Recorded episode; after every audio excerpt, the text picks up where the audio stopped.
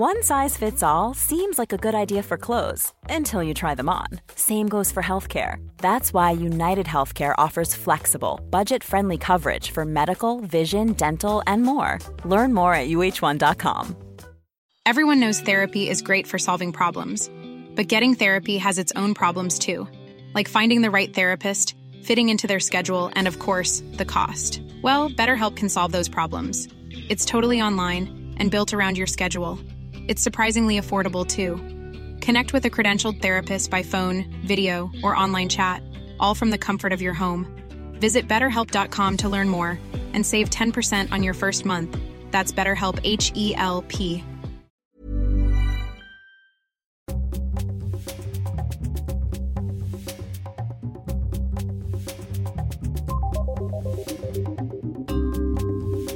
Hello, and welcome to You're Booked, the podcast for literary nosy parkers. I'm your book inspector, Daisy Buchanan. I'm really excited to share this episode with the wonderful Lauren Groff. But firstly, if you're listening to this on October 23rd, this is the last week to buy my latest novel, Limelight, as a 99p Kindle mega deal.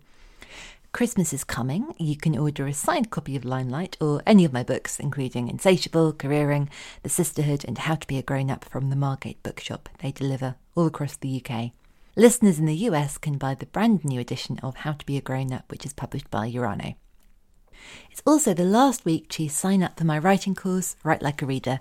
At the time of recording, there are still a couple of places available. And if you'd like to talk more about reading, writing, and your own creative work, you'll want my Substack, creativeconfidenceclinic.substack.com, or you can email creativeconfidenceclinic at gmail.com. I'd love to see you there. You can join me for conversations about books, craft talk, and cheerleading. Now to Lauren Groff. Lauren is a novelist and short story writer whose work is hugely acclaimed. She has been garlanded with awards. She's a frequent National Book finalist, and her fans include Stephen King, Brit Bennett, Marian Keyes, and for what it's worth, me. We're celebrating her astonishing new book, The Vaster Wilds. Lauren is a writer's reader. She describes reading as her main job. We talked about sexy books, precocious reading, and the ultimate creative meditation. Huge thanks to Waterstones Gower Street for letting us record the episode in your lovely shop. You might be able to hear a bit of London traffic rumbling by. So, this is a question that puts you on the spot a bit because one of the things I really loved about The Vaster Wilds is, in spite of everything, I think there are cosy passages when fish are caught and when shelter is built. As a reader, I found that so warming and so satisfying. Mm-hmm. And I wonder if there are any books that make you feel that way, whether they're books where that's happening kind of amidst panic and violence and drama, or if it's a more general kind of Little House in the Big Woods vibe. Oh, well, there are a lot of books that more generally have those uh, cozy vibes for me. Um, the one that came to mind when you said in the midst of the drama is actually weirdly War and Peace, that moment in the midst of battle when I think it's Prince Alexei um, falls down, he's struck or something, he falls down and he's looking up and there are bullets whizzing by and he just sort of sees the clouds. There's this beautiful moment of just rest and peace and understanding what it means to be alive in this time when he does, he's not quite sure if he's he's still alive. So there's that incredible passage. But um, a book that I will go to for a larger understanding of just comfort uh, is Middlemarch by George Eliot. There's something about the golden honeyed nature of her wisdom that just you, you just live within it for the however many hundreds of pages that it takes to read Middlemarch. And then, you know, you're reborn into like greater wisdom and calm somehow. I've never read it for shame. I think because I've been so daunted oh. by it. But oh. how yeah. did you meet it? When did you first read it? Did someone oh. recommend it to you? Oh my gosh. So my mother was never a giant reader when I was a child. Uh, she, she loves books, but she works really hard. And she's the sort of person who I think she may have a little bit of ADHD because she, um, when she's given an option, she will have a project. She will paint a windowsill, right? And so at one point when I, when it became clear that I was a giant reader and 10, 11, 12 years old, she went to her shelf where she had all of the books from college and she pulled down Middlemarch and she gave it to me. And so I do associate Middlemarch with my mother and I actually don't didn't remember that moment until now. Um, but yeah, I got it from her. Oh, that's really lovely. And she read it. Was it a book that she'd enjoyed? Oh, she loved it. Yeah, she saw me reading. I think it was Jane Austen at the time. She said, "Oh, if that uh, interests you, you know, I know of another incredible English woman writer that you might want to read." Oh, and yeah. that feeling as well at that age, where yeah. an enormous book isn't a scary challenge. You think, yes, right. bang for my buck. Right, exactly. No, and it, and you feel so smart reading it. In fourth grade, I read um, Gone with the Wind, which I know is a piece of tripe, but uh, at the time, it was it was the biggest book I ever attempted, and it was something like a thousand pages, and I felt very proud of myself for finishing it. So I was, I was you know, an egotistical reader even then. Well, I feel as though Gone with the Wind is rarely mentioned as part of that classic canon. And I think it mm. absolutely is because it shaped the imagination of so many writers and it's so full of these big emotions and big themes. And I think people are a little embarrassed by it, but would yes. they be embarrassed about yes. it if it'd been written by a dude? so I think they would be though, because it is a little bit embarrassing. Right? I mean, there are a lot of moments in that book that in the 21st century do not seem okay. I mean, um, I don't know. I mean, I think we have a lot of literary snobbery and a lot of shame in America about our literary heritage because it's very short. Uh, so I think um, this book, because it has a love story at the center, because it's so sexy, because of Clark Gable and Vivien Leigh, um, it became something other than I think you, maybe you're right. Maybe maybe in another 150 years we'll look back without the shame and maybe see the effects of the book on the world. Maybe maybe that's what we want to to pay attention to. Is that love story what you were responding to when you're in fourth grade? Had you seen the movie? I had not seen the movie. No, I didn't know anything about the book except that it was set during the Civil War, and it really um, really stirred my imagination, right? In fourth grade, you're just a baby. You don't understand anything about humans or like human nature. And so coming across Scarlett, who's this larger than life personality, right? She's, uh, she's bold. She's mean. Um, she does terrible things, right? She's actually a very good heroine. Uh, and suddenly I saw this person in this society where she was supposed to be kept docile because Southern women are do not speak out, um, and having this large grandiosity um, was really kind of amazing. It's, it kind of blew my mind, um, and then. The love story, of course, uh, was also deeply compelling for my fourth grade minds. I think a lot about those big love stories we respond to, and things like um, you know, stories like Jane Eyre, and even yeah. you know in Jane Austen, where, as I think you know, young, smart girls and women, we gravitate to those stories. Mm-hmm. And it takes, I mean, to be honest, it's taken me decades with a lot of those. So hold on a minute. that was a toxic, horrible, that was a bad man and marriage was simply the only viable yeah. economic proposition. It yes, yeah. wasn't a love match at all. no. Absolutely. No, it was horrible. But, uh, you know, of course, we're grown and raised in a, a web of, um, of understanding that it takes a very long time to sort of make our way out of. So I'm proud of us for having gotten that far, right? Absolutely. And even yeah. when in real life it was very difficult to marry for love, that mm-hmm. women still wrote about that and yearned yes. for it. I think yeah. that's really exciting I and exciting so using writing to kind of heal and or escape, I guess. I love that take that um, love matches are a sign of female autonomy. That's really beautiful. That's a that's a smart way to put it. I love this image of you as the reader in your family mm-hmm. and the sort of proper book addict. When did that take hold? Can you remember the first book you read on your own and you thought, this is it? This is me? Uh, yeah. So um, I have an older brother who's only 16 months older, older than I am. And he is a, the sort of person who will suck all the air out of every room that you have ever been in. He's very loud, he's very opinionated. Um, when he speaks, somebody else speaks. Uh, so I took to books really early as a way of just being able to control my world and to be able to um, to sit apart and and probably deal with my anxiety. So I was a reader from, I think, four years old. The first book I read was a Little Bear book. I don't know if you have these here. They're these beautiful, I want to say either early 20th century or late 19th century. Um, line drawing books with Little Bear and his friends. And there's this one moment I remember reading um, carrots, potatoes, peas, and tomatoes. And I read the words, and that was the first time I actually had that that shock of uh, recognition that the words that I had memorized are actually the words on the page. So um, it was pretty early for me, just because I wanted to escape family dynamics. I love that it's just it's understanding a secret code, isn't it? Those memories of just figuring it out, and when you realize as well, oh, and it's not just this book. It's all of them. It's all of them. You have the secret code. Yeah, no, it's so mysterious and wonderful. Especially, so I'm from a very tiny town of under 2,000 people. Suddenly, I had the entire world opened up, right? It was, it's like the library was a portal to Narnia, right? It was really the most extraordinary thing that could, can happen to a child is getting literacy and being allowed um, to just discover whatever books you wanted to discover. And I read voraciously. I read um, in a Catholic manner, everything I could come across, right? Things that were not appropriate in any way. And what would surprise us in that list? I'd love to hear about the, the weird things that popped up. um, I think I probably have talked about this before, but um, I was deeply into Clan of the Cave Bears really way too early. Those books have come up on the podcast before. Am I right in thinking they're oh um, oh my god they're quite erotic?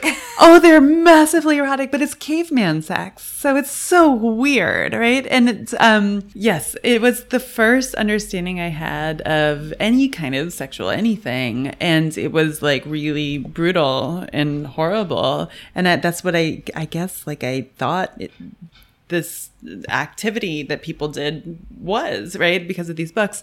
My um my dad saw me rereading clan of the cave bears didn't know what was in it and he went out and bought me the second book in the series which was very conflicted. I was really conflicted when I read the book because I was really grateful to him, but also like, ooh, this is really gross. My dad gave it to me. and I was having a really hard moment with that book.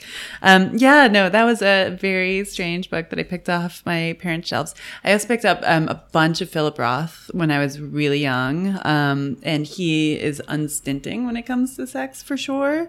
Um, there was this uh, Aesop's Fables that was drawn by a very famous 1960s line artist, but he put like the genitals very um, squarely in the center of the book. And I, I remember reading it almost like trying to figure out what these things are on the page. Um, very young, like five or six years old. So there are a lot of books that my parents just let let us read because you know th- I think they did the right thing. I mean, I think they gave us enough of a understanding um, to come to them if we were confused, and then they trusted us to to to, to have our own like ability to deal with the things that we read.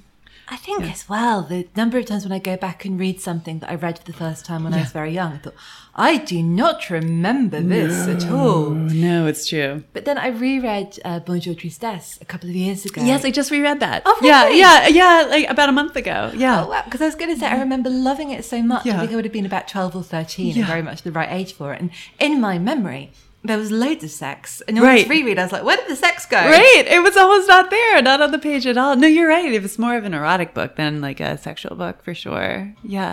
And it's very small too. It's yeah. really short. In the edition I read, there was another one of her stories with it, which I don't think I had read before. And I don't think a lot really happens. It's just a, a young woman and an older man. But there's an amazing line I love where she's really grumpy and they're staying in a hotel somewhere fabulous in the south of France. And it's all got a bit of a sort of like uh, Godardy feel to it. And he says something like, you know, you're in a terrible mood and there's nothing that will help you beyond luxury and alcohol. I am in that mood. So.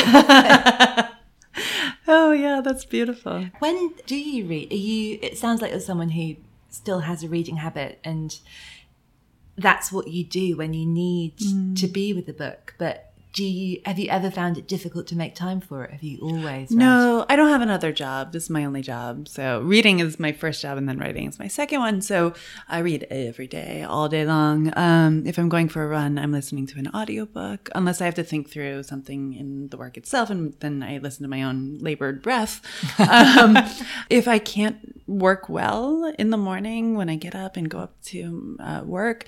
I, I, will read because that's also part of writing. And I read uh, before bed as well because screens make me insane and I can't sleep if I have a screen like four hours before bed.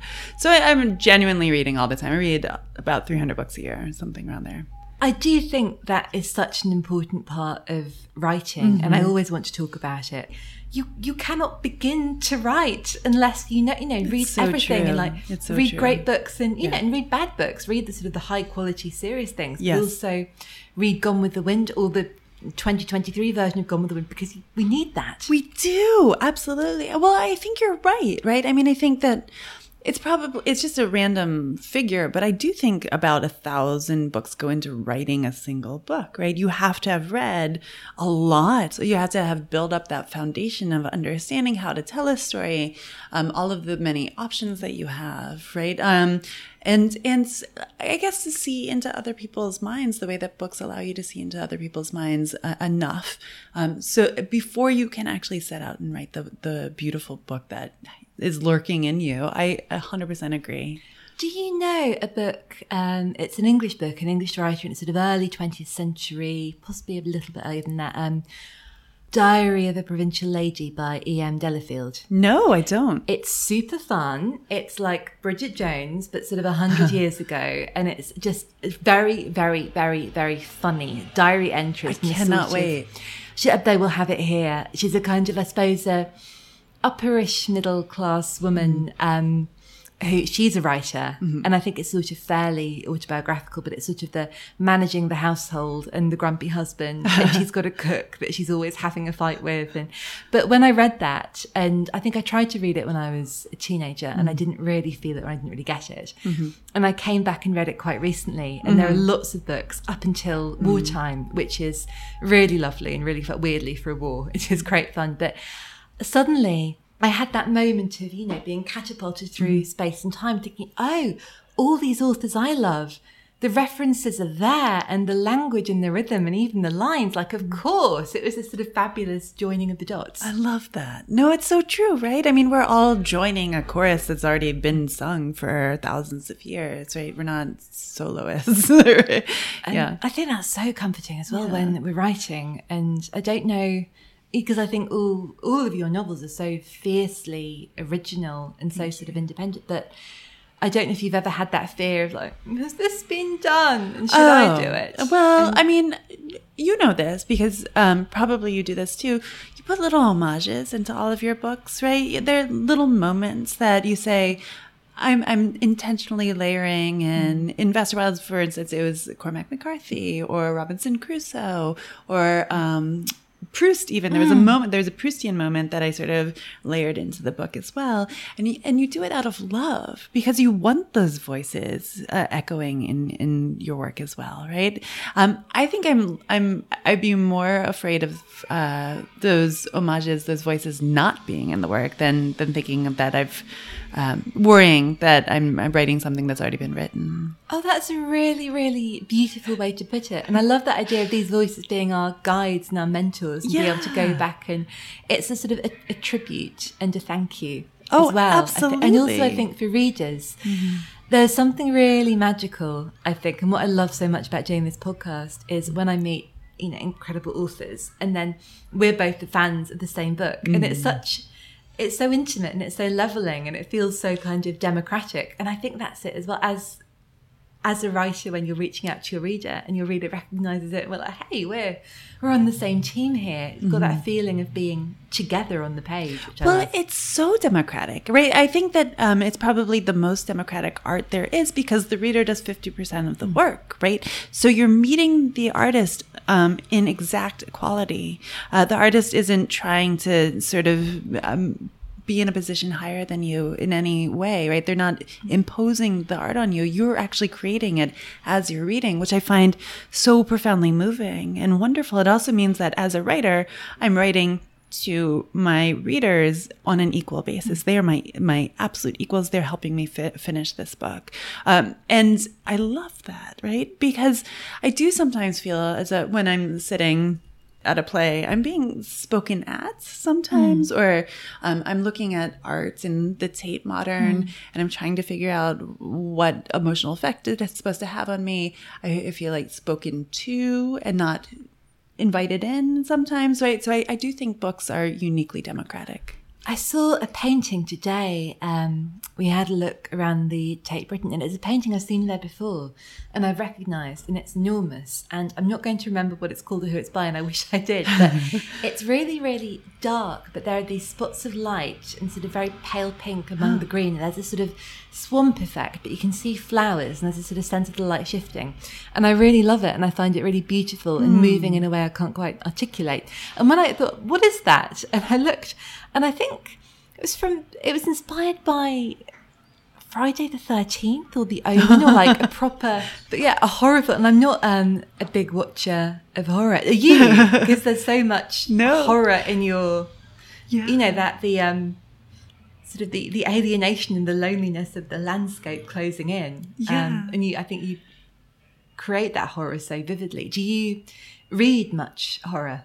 No, no. I um I think I have something that's uh I think I heard it um, described as emotional synesthesia. so, like, uh, if I'm watching a horror movie, I'm actually feeling like these terrible things are happening to my body. And if I'm reading a, a horror book, I'm feeling them in my actual body. Um, and I can't bear it. I, have never been able to watch a horror film in my life. Yeah, I cannot watch Wiley Coyote fall off a cliff without feeling it, and it's briefly yes. like stinging nettles. Yes. it's electricity. I feel that too. That's exactly. We must have the same thing. My younger son also has it too. None of us can actually sit in a room when something scary is mm. happening. Yeah, I have to do push-ups just to stay in tense situations sometimes. Oh wow. yeah. I do wonder how many authors feel that way. There's a writer I really love called Katherine May who wrote mm. a book called Wintering. I don't know if you've ever. I've definitely heard of it. Yeah, come yeah. across her. She writes about, um, I guess, sort of different kinds of neurodiversity, mm. and she wrote a book called The Electricity of Every Living Thing. But it's about a sort of extreme stimulation and sensitivity mm. and seeking quiet and seeking things that restore her, but also having to make peace with the fact that she's got to live in a world where that's not always going to be mm. available to her. But uh, she's a really kind of clear but lyrical writer. And I need to find that book too. Yeah, oh, yeah. It, I'm sure, like I said, it, it, um, it's a really beautiful new edition of it. Actually, oh, it's um, got a really gorgeous cover but yeah, how many of us are here reading and writing because we, you know, noises and you know, cartoon yeah. characters falling off cliffs. Like the world is too much. Oh, for sure. I mean, I, I definitely, I do have OCD. Um, it's just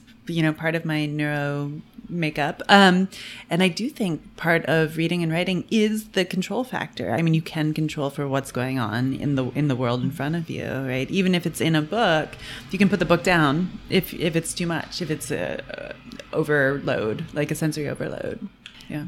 I read a New York Times profile of you, which I re- loved, and there was a detail that stuck in my head about you writing different books concurrently. Yes. Which I thought was sort of amazing and to be able to move between those worlds and those spaces. And is that something that you've always done? I wonder if it's one of those things that sort of split writers in two, where some be like, oh gosh, I could never do that. But I thought, oh, it mm. sounds really appealing because you do, it gets so immersive and so intense, and you do need to go and be in another world for a while. Yeah, I think it's um, mostly helpful when I'm I'm having a hard time with a, a, specific narrative. I can always go to the one that's actually calling to me, that's feeling urgent, that has some heat to it, you know. Um, but I, in truth, I do it because I, I do, I mean, quote, waste a lot of my work. I mean, I write in drafts that I never reread. Um, I put them in a box and then I start over again. And so it's a way of always feel as, feeling as though there's something that I will be able to finish.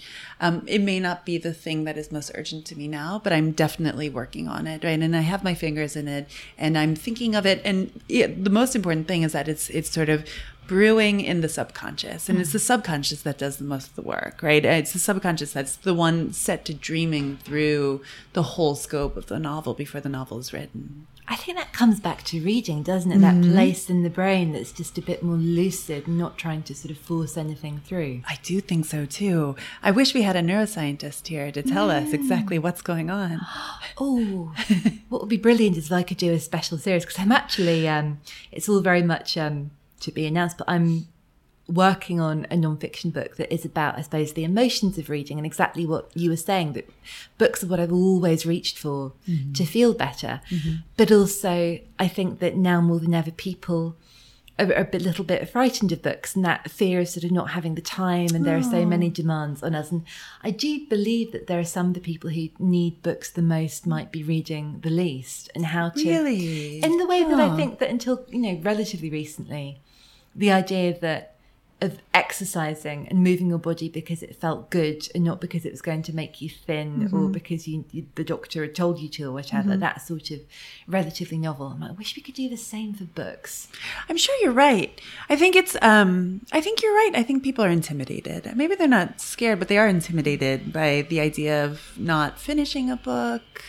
Um, there are easier modes of engaging or disengaging from the world, right? I mean, watching Netflix is much easier. You just cue something up and then you push the button. Have there been any books over your reading career that have sort of intimidated you or anything you've started and not been able to stick with? And also, I also love to ask, are there any books that you haven't loved and haven't wanted to finish and then you've come back to?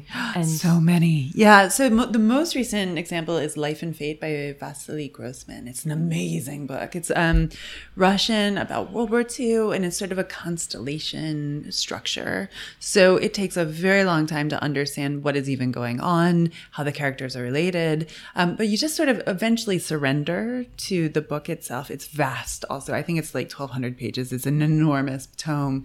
And I tried to read it for, for a while and I just couldn't get into it absolutely love this book. It's so good. And then the other one was Don Quixote, but I, it's because I kept getting stuck in the beginning. I don't know if you remember, but there are these awful poems in the beginning of Don Quixote. They're just like egregiously awful. I've never read it, and I think that might be why. I, think, I should read this. Everyone says it's great, but oh, it's oh, so funny. It's so wonderful. And it's um he's doing metafictional techniques that you don't see again for another 300 400 years. It's really an astonishing book. Um and you just have to again let it wash over you right? Like like moby dick is a book just to let it wash over you. Um i love the i love the big door stoppers that you can get lost in and wander around and that have just wonky structures. They're just monsters like chimeras like put together from the head of a unicorn and like the body of a lion, right? Like there's no rhyme or reason to them and yet they hang together because it's this one single voice, um, a brilliant person just uh, smashing it all together. I love those things. I think it's great. I would love to make a whole podcast mini series with you called something like "You can skip this part." And we take the classics and we say, "Okay, go from here." Okay, that's I would love to do that. That'd be great.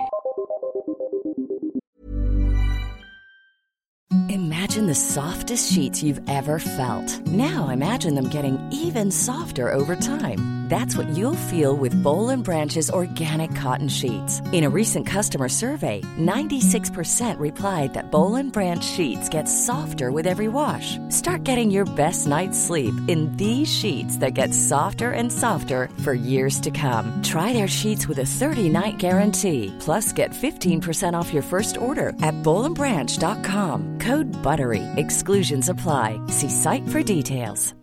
Here's a cool fact a crocodile can't stick out its tongue.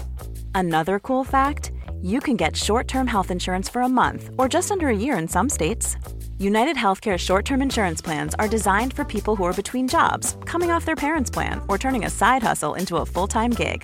Underwritten by Golden Rule Insurance Company, they offer flexible, budget friendly coverage with access to a nationwide network of doctors and hospitals. Get more cool facts about United Healthcare short term plans at uhone.com. Everyone knows therapy is great for solving problems, but getting therapy has its own problems too, like finding the right therapist, fitting into their schedule, and of course, the cost. Well, BetterHelp can solve those problems. It's totally online and built around your schedule. It's surprisingly affordable too. Connect with a credentialed therapist by phone, video, or online chat, all from the comfort of your home. Visit betterhelp.com to learn more and save 10% on your first month. That's BetterHelp H E L P. We'll be back to Lauren soon, but now it's time for my Steal of the Week. I've chosen Big Swiss by Jen Beagin. This is a very funny, very dark story about romantic obsession and death. Greta's house and life are already falling down when things become even more shambolic as she falls hard for the woman whose sex therapy tapes she has been hired to transcribe. This story has it all sex, drugs, violence, dog hipsters, and a bee infestation. I loved it. Big Swiss is published by Faber and out now. Now back to Lauren. I think Moby Dick is definitely a book that I think a lot of us were made to read mm. at some point. I think that's such a challenge as well, isn't it? When we're told this is canon and you have to love this and that feeling like you know this book is smart and if mm-hmm. you don't love it you're dumb i think and yeah. i really felt yeah. that at school with thomas hardy oh god thomas hardy yeah yeah i was not living my best life with that guy I love I love Moby Dick so much. I you know I do think it's um, joyous and funny, so much funnier than it get, and it gives you uh, as a writer it gives you license to do anything because he does just anything and it works.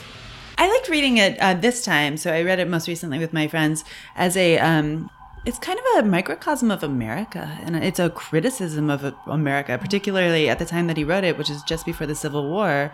He's in search of whiteness, the monstrous whiteness, and um, the monstrous whiteness has obviously infected my entire country from the beginning. So uh, it is probably the most critical, um, political, classic American book that exists on the planet, and it, like I was not ready to see that when I read it before at twenty. 23 years old. It's a very terrifying thing, I think, to contemplate the true loss of innocence when you really, really realise the people that are in charge have, have made a mess. There's not, hmm. I think there's a, a loss of hope there, and also that yeah. it's liberating and terrifying to think, oh, I suppose it's it's on us. At the moment, which contemporary writers do you think are doing that work? Oh, I was so excited when Jon Fosse won the Nobel. I love him so much. Um, I don't know if you've read Septology. It, it's again a giant doorstopper. It's um, a single sentence, seven books uh, all in one, but it's one of the most extraordinary books I've ever read. It's like um, an ecstatic prayer, and I cried like 15 times when I read it it's the most it's the it's the closest I've come to a contemporary writer making a mystical experience happen inside my head. Oh wow! It's really it's an ayahuasca book. It is an ayahuasca book. It's like he's like God. I see God through Jon Fosse. Now, a book I loved that yes. I was really really scared of is uh, Ducks Newburyport by mm. Lucy Ellmann, which mm. is a, a, single sentence and a mere thousand pages. Mm. So I mm-hmm. feel like that was my training, I might be ready for septology. It's a very strange book, so you um, it takes a while to get over your own resistance mm. to the cyclical nature of the structure. Um, but as soon as you just, I guess, succumb and surrender, it, it washes over you like waves. It's really beautiful. I guess there are parallels as well there with kind of non figurative art and the way our brains yes. are so desperate to make sense of things and that panic we feel and how to trust that part of our brains that we're talking about that's sort of absorbing and it's not it's more conscious than anything but it's not perhaps conscious in a way that we recognize it's not working in a, a linear way um, is that I was just that reminds me of something, and I might be completely wrong. Is it in On Beauty by Zadie Smith where that comes up a lot? Sort of. I don't know. I don't remember that, that book very. I, yeah, clearly, I, I just remember really enjoying it. I, uh, me too. I always enjoy her voice. She's she's so brilliant. I think yeah. I saw you mentioning N.W. in a. I love that book. I think books. that's her her best book, ah. but I don't know. Nobody else seems to think that. I really want to go back to it. Yeah. In reading that, and again, I thought I do remember really enjoying this. You know, loving being in the book, and I think because I love her essays so much. And oh yes, yeah, nonfiction. She's just uh, she's got one of those George Eliot voices to, to bring it back to the beginning, right? She's like she's like a honeyed wisdom that you want to swim in. it's really very. Uh, she's very wise. She's very like she has like a kind of omniscience even in her essays that are first person that is really unusual. Like she's able to make these leaps that I think are balletic and very.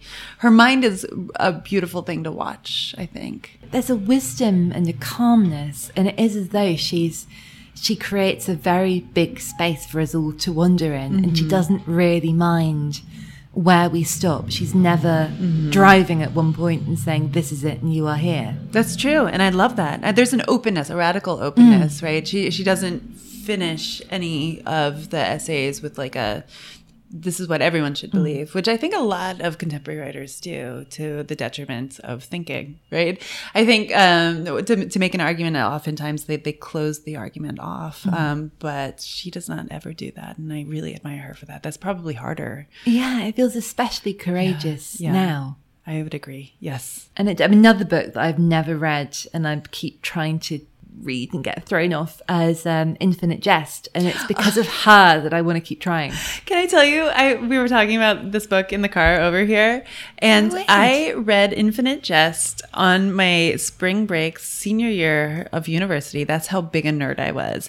So when my friends were out, you know, partying, um, and, and I was by the pool reading this massive. it's imagining the setup and like, woo, MTV is in Boca Raton, and you're there. With, yeah, I was sitting there like with the book and my um my sunglasses and large hat. Yeah, it was very nerdy. It was the most nerdy thing. and are you glad you did so it? happy because every time I look at that book now, I think of sunlight and Mexican food, and uh, you know, my friends understanding that I'm a jerk and th- that I'm not going to go out partying. It sounds like you read in all formats, non-audio book as well. I And love you- audiobooks. And I wanted to ask you had any favourite narrators or books that you feel as though you've enjoyed especially because of hearing Oh, them? I'm sure. What's her name? Julia Whelan does an amazing job every time she Oh, she's does. fabulous, She's she? And have fabulous. you read her novels? I've not yet, even though I know her and she did Fates and Furies. know I know, so I cool. know, I Well, know. Um, please tell her I'm a massive fan. Oh, really? Okay. Because I know she did a a book I love, um, really good actually by Monica Heisey as well, which I think she did in a sort of fabulous and funny way. And I've not read the Oxford Year, and there's a second novel that she wrote, and it's really meta, and it's about um, it's a rom com about actors who do romance audiobooks and it's really smart and really really fun and it's got so many layers to it and it's one of those books it's so it's so charming and so knowing and it does that gorgeous kind of Emily Henry thing of saying I know you know what the what the rhythms and the, the beat what the beat of the story is going to be let's just enjoy it together Oh wow! Okay, And I really have can't fun wait to it. read it. I should read it. I feel really bad now. thanks for listening I think it's called or thank you Thanks. for listening. Thank you for listening. I will look it up. They probably have it here in this bookstore. I'm sure they have it here it's so fun to be in a bookstore do you have any favorites favorite bookstores Favorite? Oh, there's so many favorite bookstores. Yeah, absolutely. I um in the U.S. I love Books and Books in Coral Gables, which is in Miami. Uh, I love McNally Jackson in New York. Um, there are too many to name, but here I really like Daunt Books uh, a lot. Daunt's so lovely. Daunt's so lovely. I love McNally Jackson too. I've not been in New York in a long time, Yeah. but I would. I've been there before, and my favourite thing to do is to sort of spend an embarrassing amount of money on a shiny, lovely book that um, I, d- I bought this book. It was, it was a hardback and it was expensive, and it had a sort of very Hockney-esque cover, and it was all like seventies, like swimming pools in somewhere in sort of Southern California. And I think it was a, quite a serious, an academic book about kind of Playboy and pop pornography. And like, where did that book go? but I remember going to um, Cafe Gitane afterwards Yeah. and having my avocado toast like a great big tourist and thinking, oh, I'm doing this is my this is my holiday. This is a treat. That's what everywhere I go, I go to the bookstore first. We were just in Lisbon and I went to that, well, I can't remember the name of it. Can you remember? Oh. that incredible bookstore. That's just, it's in that old um, warehouse. Oh, and sorry, I'm thinking of a different bookstore in a different place in Portugal. So no, I don't think I know. Are you one. thinking of that really gorgeous one? Like the most the beautiful one in Porto? the world? yeah, Yes, that I you think are. has yeah. a sort of Yeah. now has a turnstile, and I think that please don't come in and just you know put this on TikTok and Oh, don't really? buy a book. And to come in, you must buy a book. That's the entry fee. Yeah. That's so fun. No, I don't have a, a favorite. They're all my favorite. That's the that's the best answer. Have you been to Ann Patchett's in um Yeah, I was just there actually. Yeah, I, and I love her. I love the dogs. She um she always brings the dogs. Uh, and you at one point for Matrix, I got to sit with a dog on my lap as Ann interviewed me with a dog on her lap, which was the most joyous thing of all times. If I had a bookstore, there it'd be dog friendly for sure. I have zoomed with Sparky. You Ann. have That's zoomed with. Sparky. Oh. It's very exciting. Dave, my is. friend, um, the writer Nina Stibbe, who's really great and really funny, took a screenshot of just sort of on one side it was Sparky, and on the other side it was just my face doing a sort of Macaulay Culkin esque like, I met a dog last night um, in Manchester. Uh, what was his name? Buzz, and he he did part of my interview last night. It was really lovely. Buzz the Pomeranian. wow, did Buzz have great questions? They're better than my questions. Well, no, he had no questions. It was a very difficult interview. No a lot of comments from snarling and growling. Amazing. You have dogs, right? I have one dog. Her name is Olive, and she's the oh. best. She's a labradoodle. She's very chill now. She's eight. They were they're a mess early on. Do you ever talk through books with Olive Oh, when I you're out walking? Is that how Yeah. you think them through? Oh, she hates it. So I actually, um, often when I can't write, I will read, and sometimes I read poetry. And of course, you have to read poetry out loud, and you can't just read it out loud to the air. You have to read it to the only animate creature in the room, which is Olive. And so I look at Olive and I read poetry to her, and she gets up very gently and leaves the room. Follow her through the house. You're not reading her those poems from Don Quixote, are you? No, God, never. No. But you know, she- a little Emily Dickinson goes a long way to a dog. Other than Emily Dickinson, um, who do you read? I often think I always, always say this like poetry. I love poetry. Why do I read it so rarely? Yeah, uh, I, I like to read it um, often just because they're small books that really give you tools for your own work. Um, so Kaveh Akbar is really great. He has a new novel coming out called Martyr. It's amazing. It's so good. It's coming out in January. Um, Ada Limon, who's our new uh, poet laureate in the U.S. Um, it- she's not strictly a poet, even though I, I think she is. Um, but Emily Wilson, who did the the new Iliad, um, and she did the Odyssey, she's unbelievable. When it comes to her ear, nobody's better than Emily, and and she's doing translation at the same time. I don't even know how she does it. She's genius. It's incredible. There are a lot of people. I love a lot of poetry. Oh, there are some fabulous recommendations there. I'm so fascinated by translators as well. I met an author at the weekend. He's writing a book about um, Shakespeare in translation in different places. Oh, that's interesting. and because I wanted to know whether there were any countries that were kind of they've who has Shakespeare sort of the most relatively recently. Yeah. You're saying what does tend to happen is everyone everyone does the biggie straight away and you'll have sort of, you know, five Romeo and Juliets knocking about and ten Hamlets, but people are slow to do kind of, you know, Troilus. Richard the Third Part Two. and Yeah, the, that's right. Yeah, the tricky yeah. histories. Yeah, yeah, yeah. I mean, I've read all of, in order to write faster, I read all of Shakespeare, and there are, some, it gave me a lot of heart that even Shakespeare could write a bad play. There's some pretty bad plays there, too. I know it sounds terrible to say, but Pericles, quite bad. Because I vaguely remember, and I might have this wrong, because I think I only read Pericles because I was assigned it. I'm not sure I would have got to it, but I do remember. Is there a lot of Pericles that kind of became the Tempest? I don't know. I, feel like it's about a man and his daughter in a, a drowning or a shipwrecking. Or I Is- hated is it so much. Is that very violent? I don't even remember. I'll be honest. I I didn't like it, so I didn't. I put it out of I my love mind. this idea, and I love it with contemporary writers as well. That when you see and you read early work, and you're like, oh, you're working through this, and Right. That's the genesis of something. Right. I love Katherine Heiny and her.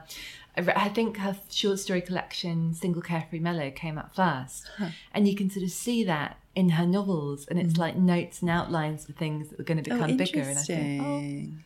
I do. I like to I like to to be a completist for writers because I like to trace their development over time. Like I think someone who is really interesting that way is Rachel Cusk because because of the way she had that immense like earthquake halfway through and decided to do, do the outline style. And that's what she's doing now. And she's sort of, she, um, it's it's kind of astonishing what she did because she was I mean she, she's a great writer now she was a great writer before when she was doing more plot driven stuff uh, I think it's fascinating Really fascinating. And I think really encouraging as Yeah. well. I love the idea that we can all just throw it all out the window and do something completely, completely dramatically unexpected, make a real departure. Right Uh, we all should probably at one point have a midlife crisis go Right. off in the auto fiction area Right, space operas and westerns. And right. or just opera operas I would do that in a heartbeat I feel like your work is made for opera. I think that would be Thank incredible. you for saying that. I actually wrote Fates and Furies as an opera, to, like as a like a, a novel opera. I would love for it to be an opera. I tried to approach a couple of um, opera composers, and they didn't want anything to do with it. But I would love for that to Oh, happen. I mean, that, like we must have someone listening who could compose an opera because they're just so lush and so dramatic and so you know for the stage. Oh, I, I, grew up in Cooperstown, New York, which has nothing in it, but it does have an amazing opera house.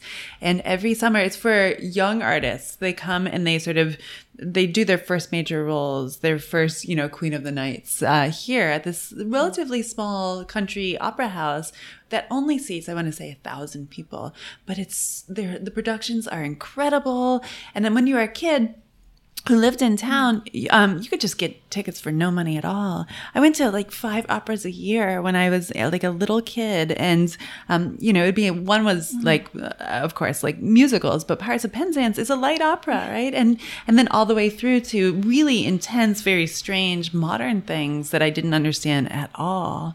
Uh, so it's it's kind of it was extraordinary, and that went deep into my work for and you, sure. you go because it's it's on. And I've heard people who make movies who talk about growing up, and you know, all there was to do was like there was a very small movie that sort of just show the same two films over and over again for a month, and then and you know, and not new films, and just what they could, and that those are now the you know are great directors because they yeah, you yeah. they fell into an obsession. There's something about um, being screamed at by a, a person with incredible vocal power that really can like like drill a narrative into you. Um, so yeah, no, it's it was foundational to my to my artistic life for sure. Is the opera house still there? Yeah, it's called Glimmerglass. It's me- it's spectacular. It's it's my favorite place. I love that so much because I think, especially here, you know, I think, oh, how wouldn't it be lovely to go to the opera? And I think that because I've I've seen a couple and loved them, and mm. not sort of gone with friends, not really knowing where to begin. Yeah. But there are so many barriers, I think. But you know, in London, and it's sort of you know, sort of expensive. money and Yeah, time, and you do think I just I'd need to plan it and know it. And I love the idea of maybe I'll you know go and stay up there for a summer and just Yeah. see. It's probably cheaper than going to the ENO. Yes, it's I mean, very even including like your uh, your flight. Your flight, exactly. Or you could go to Berlin, which has, I want to say, four opera houses, and they are so inexpensive. I was just in Berlin for for six months. They're so cheap. Um, you could you have a selection of five or six operas you could go to every single week. It's really amazing, um, and it's so thrilling too because they they don't just do the standards; they also sort of branch out and do some crazy stuff. It's really exciting. Oh, that would be really, really fun. Just go to Berlin for the week. How was Berlin? Were you there writing or teaching or? I was at the American Academy in Berlin. Um, so I just had to give one lecture and then listen to my other fellows give lectures. It was so wonderful. Well, I live in Gainesville, Florida, a disastrous place right now because with, of all the banned books and uh, the really severe political climate and everything. Um, so getting away to Berlin to like a real cosmopolitan artistic place was so wonderful. It was heaven. I always just think of kind of Christopher Isherwood still, and obviously, uh, you know, that's a, a snapshot of a, a small a place in a moment. And even when things weren't free, you could be very free there. Yes. if you found a way and knew how to look. Oh, I love, uh, you know, the Germans, um, the attitudes are so beautiful and kind of soft. Like, this is not what we are trained to think of uh, when it comes to German people. But um, you know, everywhere you go in the summer, there are these lakes where you, people just strip off all their clothes and go swimming and come out. And the mere fact that there's nudity everywhere makes it not sexual Mm. whatsoever. And it's just really like there's a, a climate of acceptance and like tolerance that was very strange coming from the American South, which has no tolerance whatsoever for any sort of. And I imagine so many weird, sort of ornate rules that Yeah. no one actually spells out. No, yeah, no, right. Yes, you do not perspire as a woman. And that's really hard if you're Florida. Yeah.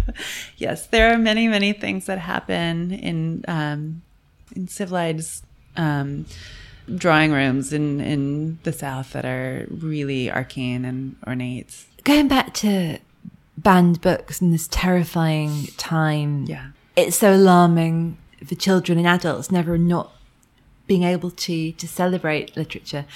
Practically speaking, is there anything that you think a person can do? Well, I do. I think there are many things that a person can do. Um, so I don't know if you know this, but uh, the vast majority of the the challenges to the books are come from eleven individuals. So it is a um, an example of a very tiny minority ruling over the rights of the vast majority of people. So, uh, some of the things we can do are um, some states have actually adopted um, a no book banning rule. I mean, we could do that now. Will we do that? No, it's Florida. it's, it's, we're already lost. But um, what individuals can do is make these books available in any way they possibly can. And that could be a free library on their lawn. It could be donating these books to an organization that disseminates them to children, right? There are a lot of things we can do, and a lot of people are actually pushing back. Um, today, I found out this um, bookshop.org. I don't know if you have it here. we do. Okay, lovely.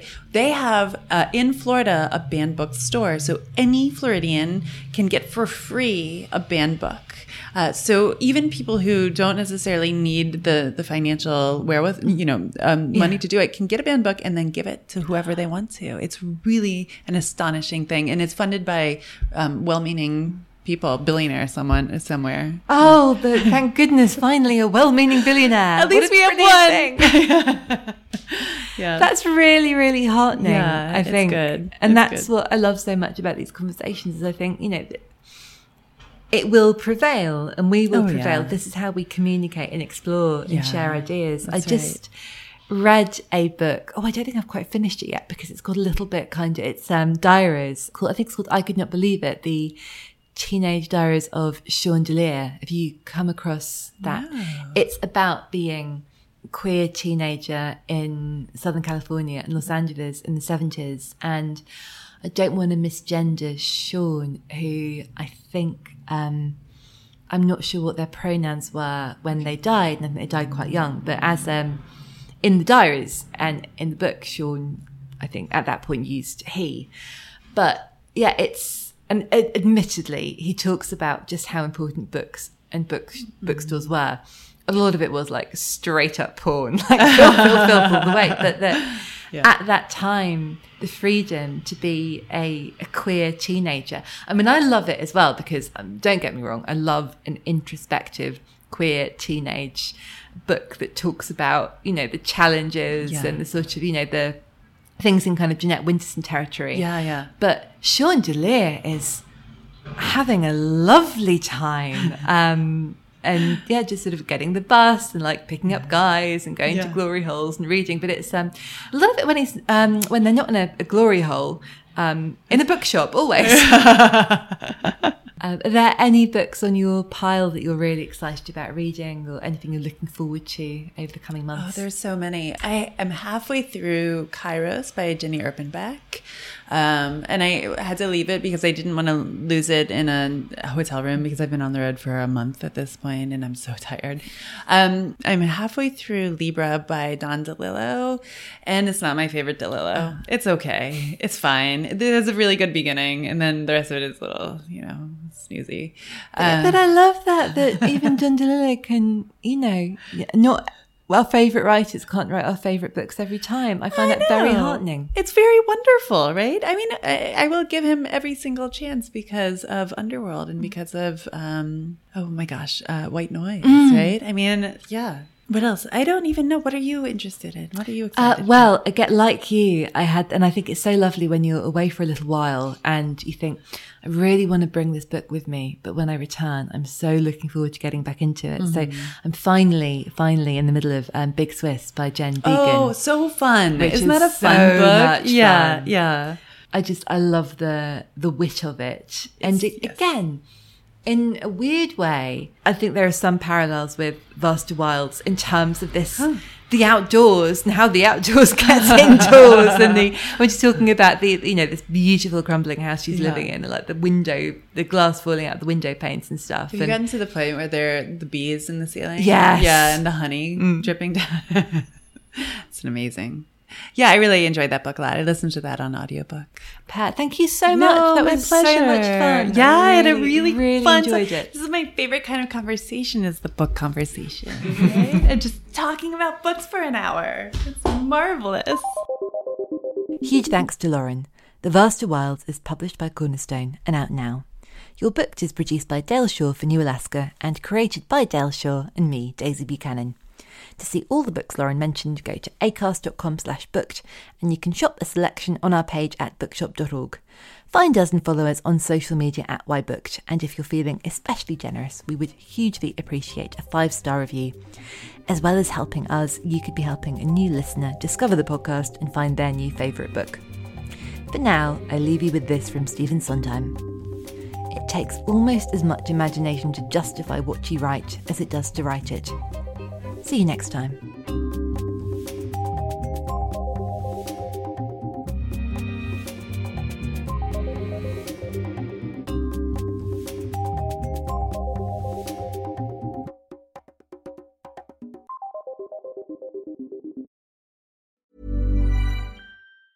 Planning for your next trip? Elevate your travel style with Quince. Quince has all the jet setting essentials you'll want for your next getaway, like European linen, premium luggage options, buttery soft Italian leather bags, and so much more. And is all priced at 50 to 80% less than similar brands. Plus, Quince only works with factories that use safe and ethical manufacturing practices. Pack your bags with high-quality essentials you'll be wearing for vacations to come with Quince. Go to quince.com slash pack for free shipping and 365-day returns. Mom deserves the best, and there's no better place to shop for Mother's Day than Whole Foods Market. They're your destination for unbeatable savings, from premium gifts to show-stopping flowers and irresistible desserts. Start by saving 33% with Prime on all body care and candles. Then get a 15-stem bunch of tulips for just $9.99 each with Prime. Round out Mom's menu with festive rosé, irresistible berry chantilly cake, and more special treats. Come celebrate Mother's Day at Whole Foods Market.